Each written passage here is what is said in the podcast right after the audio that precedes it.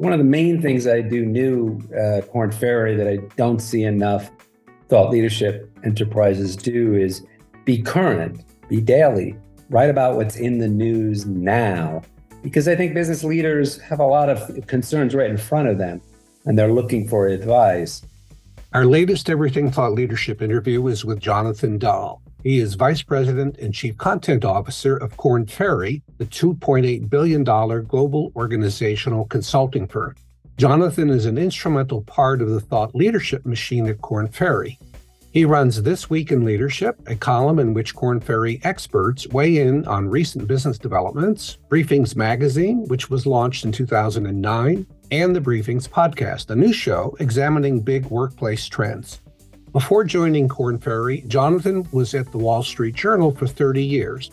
In his last two years there, he was editor in chief of Wall Street Journal Money, a magazine that Jonathan created and which covered investing and philanthropy for high net worth individuals. And for 19 years before that, he was a reporter, senior writer, columnist, and then section editor of the Weekend Journal. Korn Ferry was founded by Lester Korn and Richard Ferry. It's grown from small office with one phone and one assistant to a $2.8 billion revenue business that's listed on the New York Stock Exchange. Provides executive and professional search, consulting services on organizational structure, people development, culture, and other talent issues, digital tools to help consultants and clients improve their workforces, and also interim executive help. I talked to Jonathan about what attracted him to Korn Ferry back in 2016 and to thought leadership marketing in general, a big career change. We also talk about the activities that he oversees in thought leadership, about the eight platforms that he oversees, and I also talk to him about the biggest challenges in his job and how he addresses them. Jonathan, great to have you on our show. Hi, thanks for having me. I really uh, appreciate the work you're doing and your podcast. So it's great to be part of it. Thank you, and I appreciate the work you've been doing. I've been looking at this pretty closely over the last few months, and and that's why I I guess I invited you to to talk with us. So you know you've been in business journalism for over 30 years, largely at the Wall Street Journal in some uh, great roles at the Journal, and after going to a startup, you came to Korn Ferry. So you've been there for for seven years. How do you compare and contrast the world of business journalism with the world of thought leadership at a professional services firm? Well, it's not as much different as you might think it is. Um, and I think if you're doing it well, uh, they're closer than you than you, than most people kind of realize. Both really require good storytelling and kind of an eye for what will people read. Uh, there are, you know, barriers of, of areas you don't cover when you're in um, when you're working at a company. But there were barriers like that at the Wall Street Journal, kind of sacred cows, as they referred to it. So it's not as much different. I, I, I thought it would be uh, a lot different, but you know, we have regular uh, every Monday morning. We have a story meeting. We have a a big meeting with the partners uh, in the middle of the day every week. Um, doing a lot of the same kind of editing. I'm editing in both a magazine, a digital magazine, a daily website kind of what I was doing at the journal. The one difference I would say is that, you know, the pressure is not anywhere near at the same level. I mean, we had 100 million readers at the Wall Street Journal. Almost everybody's looking for a mistake. And you can kind of, it's a little, it's just doesn't have that quite intensity. Not that it still can't, doesn't have to be accurate and good storytelling, but it's not quite as much uh, stress. Yeah, uh, not nearly as much stress. For former journalists or current journalists who are wondering whether to make a career shift to thought leadership, what advice would you give them to think about uh, while they they think about whether and, and how to make that shift? Well, it's going to be a challenge. Uh, it takes a certain kind of personality change from journalism where you're challenging people all the time, you're you know, including, you know, it was fine to argue with the Wall Street Journal for your case pretty strongly. It was kind of a little to be less of kind of a politician and understand the business world, the uh, workings with inside the business world. And some journalists, you know, they try it and they they don't really like it. Uh, they don't like having good ideas not run because of some conflict that runs with the business. Also, journalists, you know, often see their job as a mission Now, I saw my job as a mission. My, my father used to say I could either become a, a priest or a journalist, and that was it. Those were my two options in terms of helping the world. And you are helping the world uh, at your company, but it's a little, it's somewhat different, and you have to keep that in mind. So I do work with and hire a lot of uh, former journalists, but I do I do warn them, and some of them try it and it doesn't work out. Are you able at this point to sense what kind of journalists would be happy in thought leadership and and which ones would not before you you extend a job offer? Um, you know, because every everyone's going to say the same thing. Oh, I'll have no problem. But I'm willing to give a lot of people tries. Um, I have quite a diverse kind of staff. It's it's mainly um, former uh, Wall Street Journal, Bloomberg journalists. I think they we speak the same language and it works really well. But you know, I have a Hollywood scriptwriter. He never did any journalism his whole life, and it's one of my strongest contributors. So you you just don't know where you're going to get them from. Colleague of mine who does a lot of recruitment for thought leadership professionals, Sarah Noble. Do you know Sarah Noble?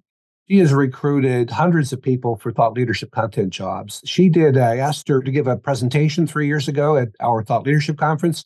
I asked her uh, to think about uh, the people who who had the biggest impact uh, in the firms that they worked for, consulting firms, prestigious academic journals, etc. Um, what were their backgrounds? What were their backgrounds? And it turned out 56% of them were were came from business journalism and something like 9% came from other yeah. journalism fields, but not not business. And the rest were, you know, so two thirds were from journalism, and most of that two thirds was business journalism. And so it seems to me that business journalism is a very good background uh, for careers in thought leadership. Well, it's it it really helps you for the idea uh, for idea generation, saying what what you know. You learn in journalism to identify your audience right? If you're working at the New York Times, that's one kind of audience. If you're working at the Wall Street Journal, it's a different kind of audience. So you learn to identify the audience. At Korn Ferry, it's kind of business clients, corporate leaders. And so you identify who that is and what they're interested in and how to, and then how to tell the story the best. And journalists kind of, business journalists have that, that knack for doing that. But again, they've got to be able to kind of mold into the fabric of a company. Um, there's much more collaboration in in the business world. I have to work with you know a whole different kind of art department, um, obviously marketing, communications with the different partners. It's a it's far more of a you're spread out in far more different areas. It's a bigger team sport, in other words. I mean, there there are more individuals to collaborate with. Would that be fair to say? definitely much more of a team sport. If you're not a good team player, you you probably it probably doesn't work well for you. At least kind of in the job I'm in.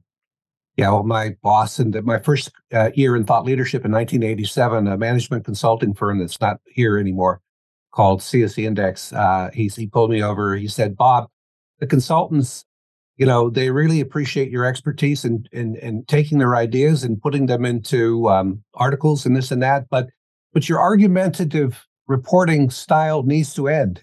You're not working in a in, in, in, you know in a magazine anymore. And I said, "Wow, I didn't know that." All right, thank you very much. And um, you're, yeah, you're much more of a diplomat in the in the business content world. You have to slowly bring over people to your side. Uh, the biggest challenge I had at Korn Ferry was, as in many consulting firms, it was that partners generated the bulk of the content and have their byline run. And I felt that, hey, you're fantastic at your job. You're fantastic as a partner. Um, I've actually grew to admire a lot of what they do, but you're not professional storytellers. You're not professional writers. And let the pros, like bring in a really top people, tell the story and interview you instead of you writing it. That was quite a shift at Korn Ferry, and that would be at most places. We did our own kind of study early on that showed that people don't see, and journalists hate to hear this, but people don't remember the byline. Um, partners love to have their byline out, but no one remembers that. It was something like 4% or something like that. But if you had a great quote in the story, ah, then they remember that quite well. And that generates um, an audience for you and your business. So it took some doing um, to bring it over. Um, and again, you know, to do that, being at the Wall Street Journal and in editor chief roles and on the front page, I did learn more and more about how to do that. But it's a challenge. So when you when you came to Korn Ferry, the partners and others, they had been the ones writing stuff, and I guess they had some editing help. Somebody, you know, uh, did some editing and proofing, uh, uh, obviously, but the partners were really they were the the main ones writing the prose. So it sounds like you got them to see you're not, hey guys and and ladies, you're not professional writers. We need professional writers who talk to you and get your ideas down on, you know, quote unquote paper. Yeah, they, you know, there was the the, white paper, for example, uh, what I refer to as the dreaded white paper, and you um, either they would write it or interview or give you information to try to put it together and it just wasn't generating readership. We had something like 600,000 page views at Korn Ferry the first year I got there. Um, we now have over four and a half million page views. That's just for the daily website. And so, um, and the magazine. And so you were able to convince them when you can show, hey, there's a lot more people. Again, this isn't 4.5 million um, that don't really fit your audience. This is, you know, we're sending this to people that are in your audience sphere. When you're able to show them that, then I think they're they're more willing to work with it, do less white papers, and instead give you good ideas and try to go from there. So, what was the initial reaction when you said, "Hey, folks, in so many words, you know, we need to turn the writing over to professionals, and it's still your ideas, but we need other people to communicate them for you." What kind of uh, pushback I'm assuming there was some. Never, you never succeed at doing that if you just suddenly announce it and do something jarring. You have to kind of move people gradually over there. So I would say it was about a one and a half to two year process of one by one. They'd say, "Well, here's my piece," and I'd say, "Well, it's a really good piece," and and it was a good piece. You'd always see, but but here's something a better way I think of telling this, and why don't we try to tell it and then show you um, gradually over time, even the daily pieces, we don't show partners. We interview them and then we just run it just like you would at a paper. Um, obviously, if we've done something really wrong, we can change it online.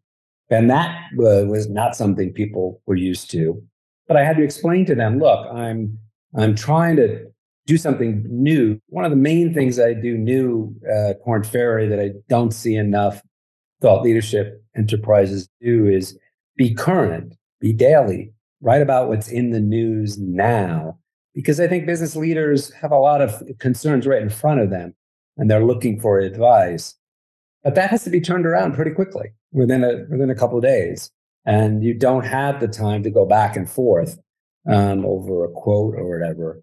And so again, I showed that the audience will grow by doing it that way, by linking to what's in the news but we'll have to kind of write it uh, in our own style in the beginning.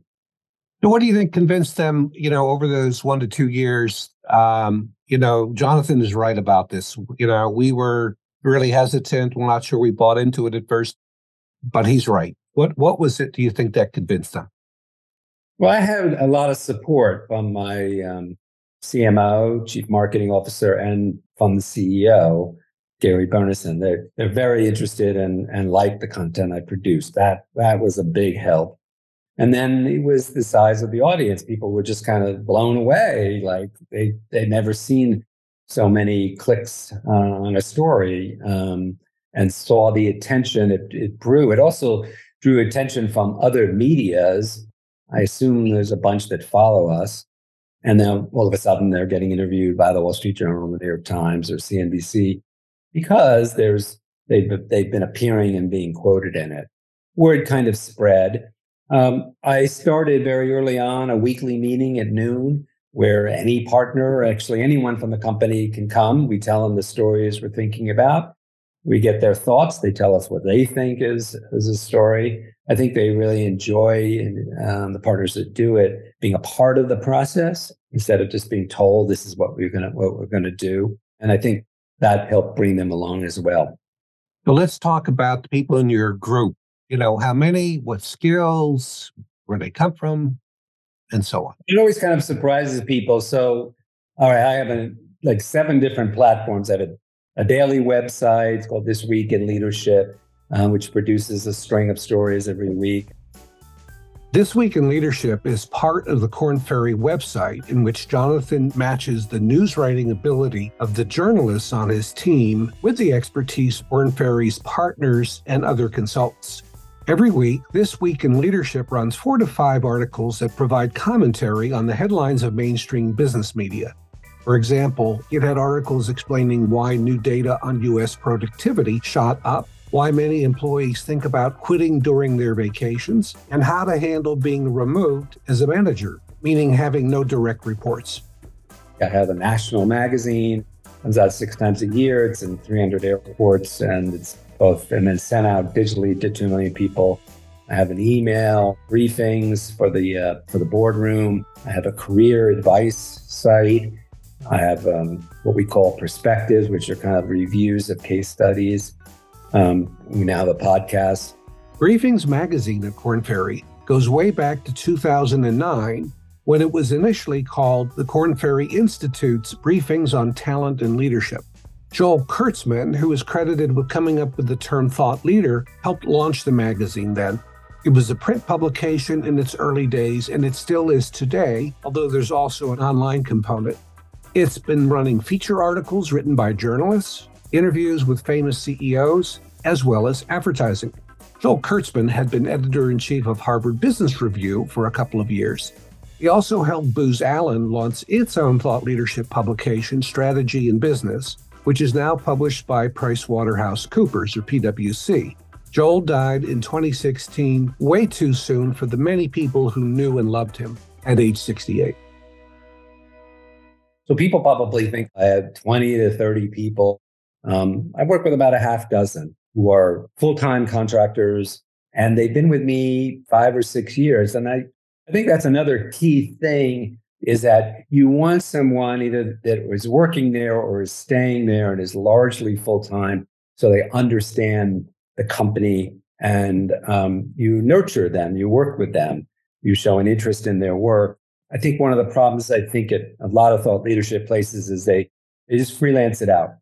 I I strongly disagree with that because uh, you're bringing somebody in who doesn't know the company and will be out in in a very short time and isn't engaged in the growth and the development, the career development that we try to give. But it's a small team, and as I said, um, you know, some of them are from Bloomberg. Uh, some of my former colleagues at the Wall Street Journal that used to work for me who have made the mistake of staying with me. Uh, as I said, a Hollywood scriptwriter who had no journalism background is part of the team, strong part of the team. you find that person? How did you find the Hollywood scriptwriter? Or did he or she uh, come to you? Whenever I have an opening or a need, I go to my own writers and say, hey, who's looking? And somebody mentioned this person and said, you know, he doesn't have any background, but he's but he's really sharp. So I would try him. So I did. You normally get it best from your own network. And that doesn't mean I don't read my LinkedIn every day. And if somebody sends me a, a resume um, and I say, well, pitch me some ideas, and if they're good, and that's how I have gotten some people, you know, just from the first few pitches, if they A, have done the homework in reading your site, um, and then B, if they've come up with stuff that you haven't done before. Very good. All right. So let's, you mentioned the, the daily website, This Week in Leadership, and, and this was uh, your invention. How soon after you uh, joined Korn Ferry did this media, uh, this website go up? It wasn't for about a year to two years. I was originally hired. The job that was open was to be editor in chief of their magazine, Briefings Magazine. And I'd worked at a monthly magazine before. I just assumed it was a monthly. And I got there and it's like, oh my God, it's only four, that time was four times a year. What am I going to do every day? I'm going to be bored. So I convinced them that there was many more opportunities, that the role really should be a chief content officer. They said, "What's that?" And I developed it from there. And the idea of the uh, daily website was just that the most, uh, the biggest thing I saw as a problem, I thought in thought leadership coverage, was that it was evergreen coverage. It would be, you know, three ways the CEO can get ahead. And it didn't apply to the current time. And I just, you know, the more I talked to partners and leaders, I could just see that they're following the news constantly every day. They want to know what it means to their business. And I saw that as an opportunity. I just, I still don't see many doing that. I, if you kind of look at most of the sites, it will be, I always ask the writer, well, why are we writing it now? And um, most of what I see, I just look at it and I go, well, I don't see why we're, I have to read this today. Mm-hmm. So you're connecting it to daily events and weekly events, uh, which obviously makes it a lot more relevant than it might, uh, you know, otherwise be. Yeah, you look for the to be a survey that will say 57% of people are not using the company AI training that they're giving because they don't think it's of any use. Um, and so you you're looking for things off the news. You know, obviously, if a war develops, that affects kind of like how people are concentrating at work and are upset. What do you want to talk to leaders at that time about how to work with them about that? Um, they're just um, you look for topics that you know it may not be breaking news at that moment, but it's it's in the sphere of what is uh, people are concerned about. The thing is, you know, you have to be kind of brave. You have to first. Another thing that I find that I, that we do differently is we point out problems. You always offer the solution to the problem, but we're pointing out a problem. We think that's kind of really critical because um, why else am I reading you? If they're if you're not telling me something I either didn't know or didn't know the scope of it. So we were very early. We had you know cover many you know years ago actually on the return to work issue. We knew that was going to be a, a problem on people's minds. It's amazing that it's still it's continuing to be, but it's identifying the problem. Like people are not going to want to come back to work uh, and for very good reason. And you're going to think they should be in work. So we want to tell you that we know that about this issue, and this is what the studies show. This is what's happening with it. This is what you should do. Um, artificial intelligence right now is very big. We had a piece, got a lot of uh, traffic of the idle workday that AI may be creating. That there may be a lot of workers out there who have learned how to use AI and haven't used the company training because it isn't any good, but they've learned how to use it themselves. And now they don't know what to do with the rest of their day because um, the artificial intelligence has helped them take care of half of their day. It's not that they don't want to work, but they don't have anything to work. And I don't think a lot of corporate leaders have realized that. And so we're hoping they look at that story and they go, wow, this is a problem. This is what our partners say they should do about it. And maybe they will come to us for business. So was there any internal debate about whether to focus on these kind of problems, even even before, you know, uh, others have talked about these problems, to be kind of first in identifying problems and weighing in on how to address them? Yes. Again, that was a big change from both what Korn Ferry did and what others did, others still do. And it was like, well, we don't want to be negative. And, you know, there's a, a balance there and not being overly negative. But it, I think people saw really early on that, yeah, this is what, when I call a client, this is what's on their mind. And so just coming at you with the, you know, seven ways to fix something doesn't work if you haven't said what needs to be fixed. And, you know, when I do talk to journalists about this field, that's what's so interesting. I mean, business just has so many, once you kind of get inside the business world. I mean, the, when I was at the Wall Street Journal, I never realized how much, how far removed I am from how it really operates. And there's just so many intricacies and interesting stories to tell that um, you, they keep you fascinated. I mean, I wake up bolting, ready to work right out of bed every day. And because there's just always something really cool. Yeah, because you're kind of in the, you know, maybe the metaphor is you're in the machine. You're not reporting on the machine anymore. You're yes. inside the machine. And and your and the consultants there can tell you the insides of their clients' machines and all sorts of issues pop out that you when you're in the grandstands looking at uh, at the field, you don't realize this is going on in the dugout and and, and, on the baseball. Yeah, yeah, and that feeds you, you know, a lot of good story ideas that, that you wouldn't have had otherwise. And so that always really intrigues me. Yeah. So this week in leadership is up to is is uh, four million page views a year. It's it's on that a pretty good roll here, which um, is up. Uh, you had mentioned to me 650 percent in the last five years. That's a lot of page views, right? And yeah, I mean, we're you know, it's um, there's certain topics that will that you den- you you find out pretty early are going to keep people involved and and what they're looking for you for. Um, they may not be looking for your advice on where the economy is going to go, but they probably will be looking for your advice on how to handle the latest remote work issue, how to deal with company burnout. Um, pay is always a big topic. The big story of the day right now is pay transparency. States are requiring that uh, companies post ranges of salaries. More companies, interestingly enough, it's like like we said, forty six percent are now um, revealing to the employees what the pay range for their roles are.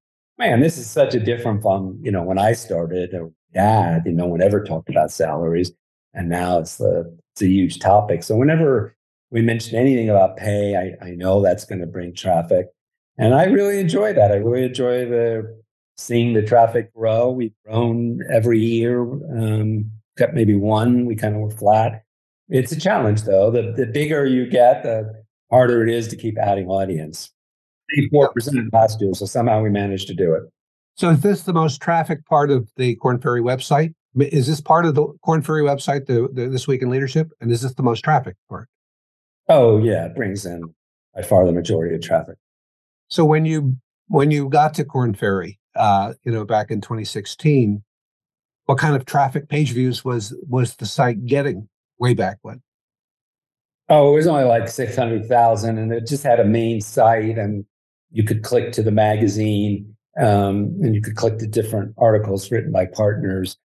But there wasn't, you know, there wasn't uh, a strong reach out program. You know, we have a, a, a very robust mailing list that we send to. There was, but it was done very more surgically through the marketing department. So they did have a strong demand gen, but it wasn't um, it would be more around a white paper kind of evergreen content. And so it just probably just didn't generate the same kind of interest. Now let's quickly turn to the briefings that your national magazine that was there before you joined. Have you tweaked it, the formula, or? Oh yeah, I mean it wasn't digital. Um, now it's much more of a digital product. That's kind of where you have to be. We went. It was usually more of kind of an interview. The cover would be an interview with the CEO at the time. And that serves a purpose. We still run CEO interviews in most issues because you want to show the relationship we have with, with, big companies. But I felt that we could identify unique and cool trends and go where people weren't covering on kind of an in depth level. Interesting enough, it, it gets a lot of traffic. A good briefings cover will, will probably be the most read story of the year um, because I think people will sit down and um, read longer longer form journalism if it's if it's unique and delves into something.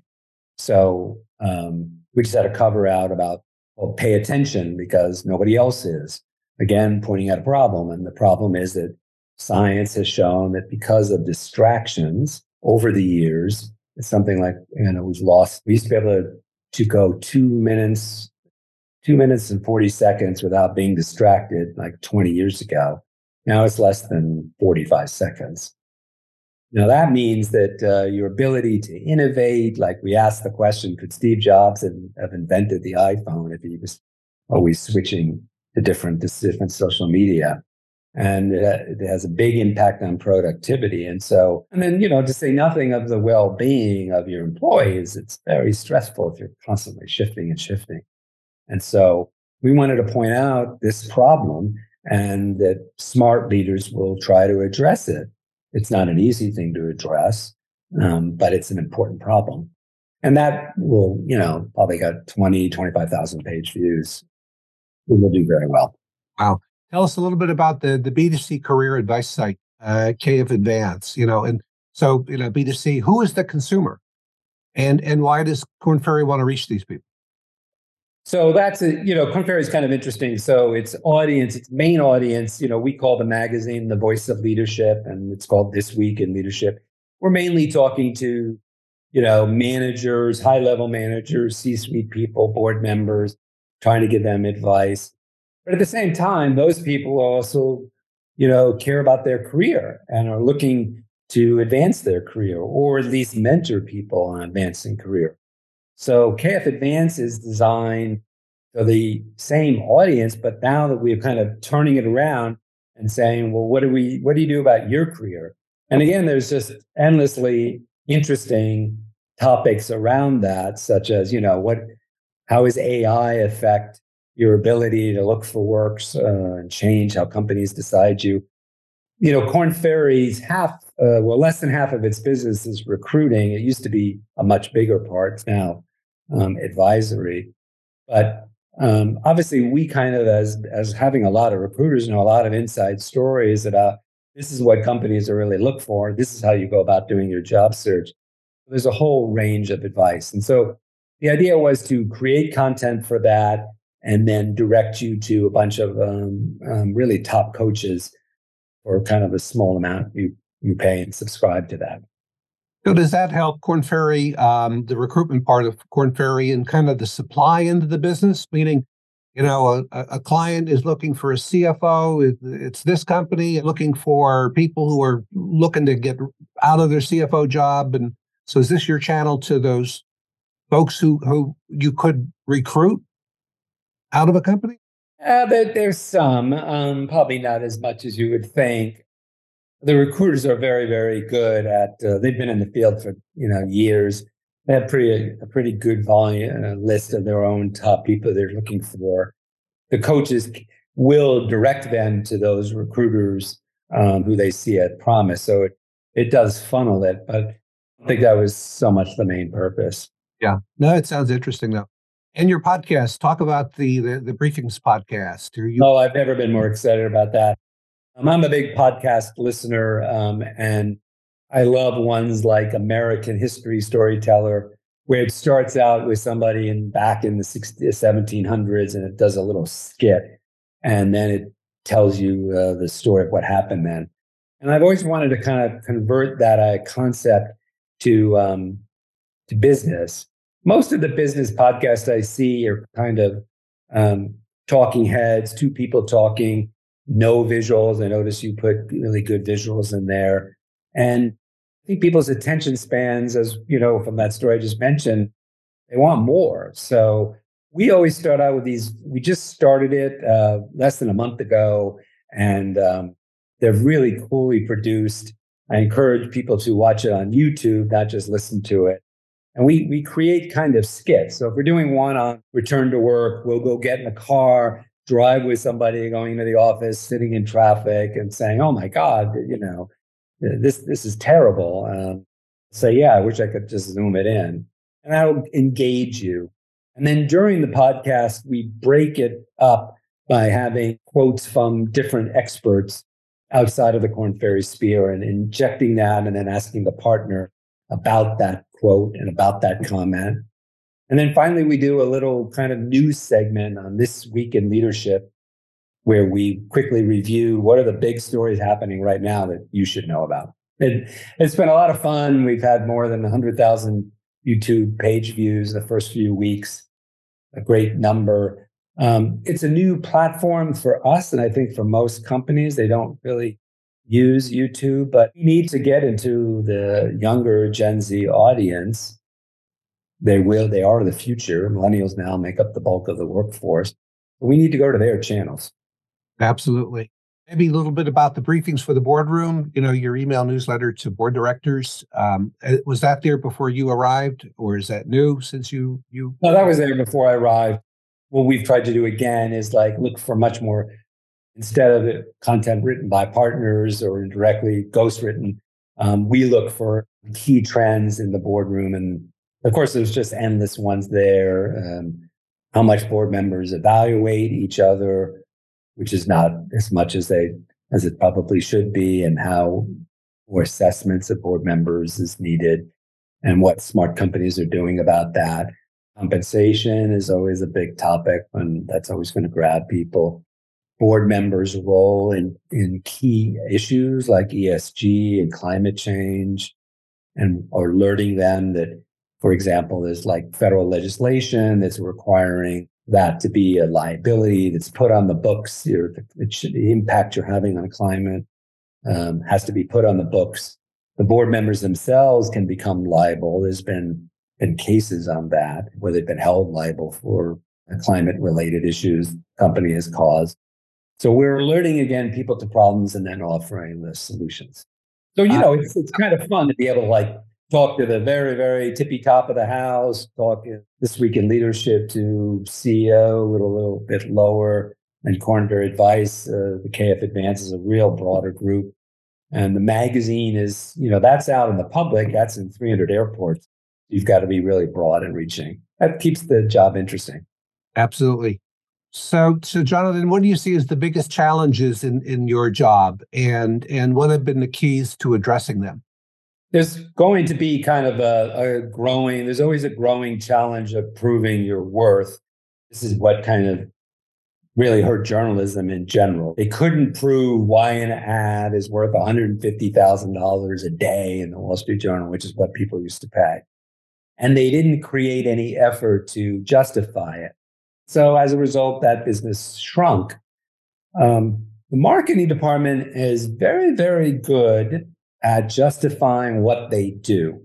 They um, they will track if you go to a webinar, they'll track who goes to it and follow them along the whole business stream and justify the cost of the staffing and what they do. Thought leadership, it's much harder to do. It's much harder to track and to show that it led to this particular business. And the inability to do that or to not um, leaves you very much kind of at the mercy of a very subjective call of like the CEO loves what you do or the CMO likes it, but it's that's a challenge and will always be a challenge. Um, I think we do better at trying to track what it brings, but it's still, you know, a difficult challenge to get. And then, of course, you know, you got to talk about artificial intelligence, which, you know, many um, people are already saying, well, why do we need people creating articles when machines will do it? I did a funny uh, editor in chief's letter. I asked it to write my editor in chief's letter. Didn't have much of a sense of humor. That's kind of like was an, an issue, but that will come along well. So that will be a challenge. I think the smart firms will, uh, for content will see it as a as a strong partner, not not necessarily completely replacing it, because it's amazing how fast it can do very basic research.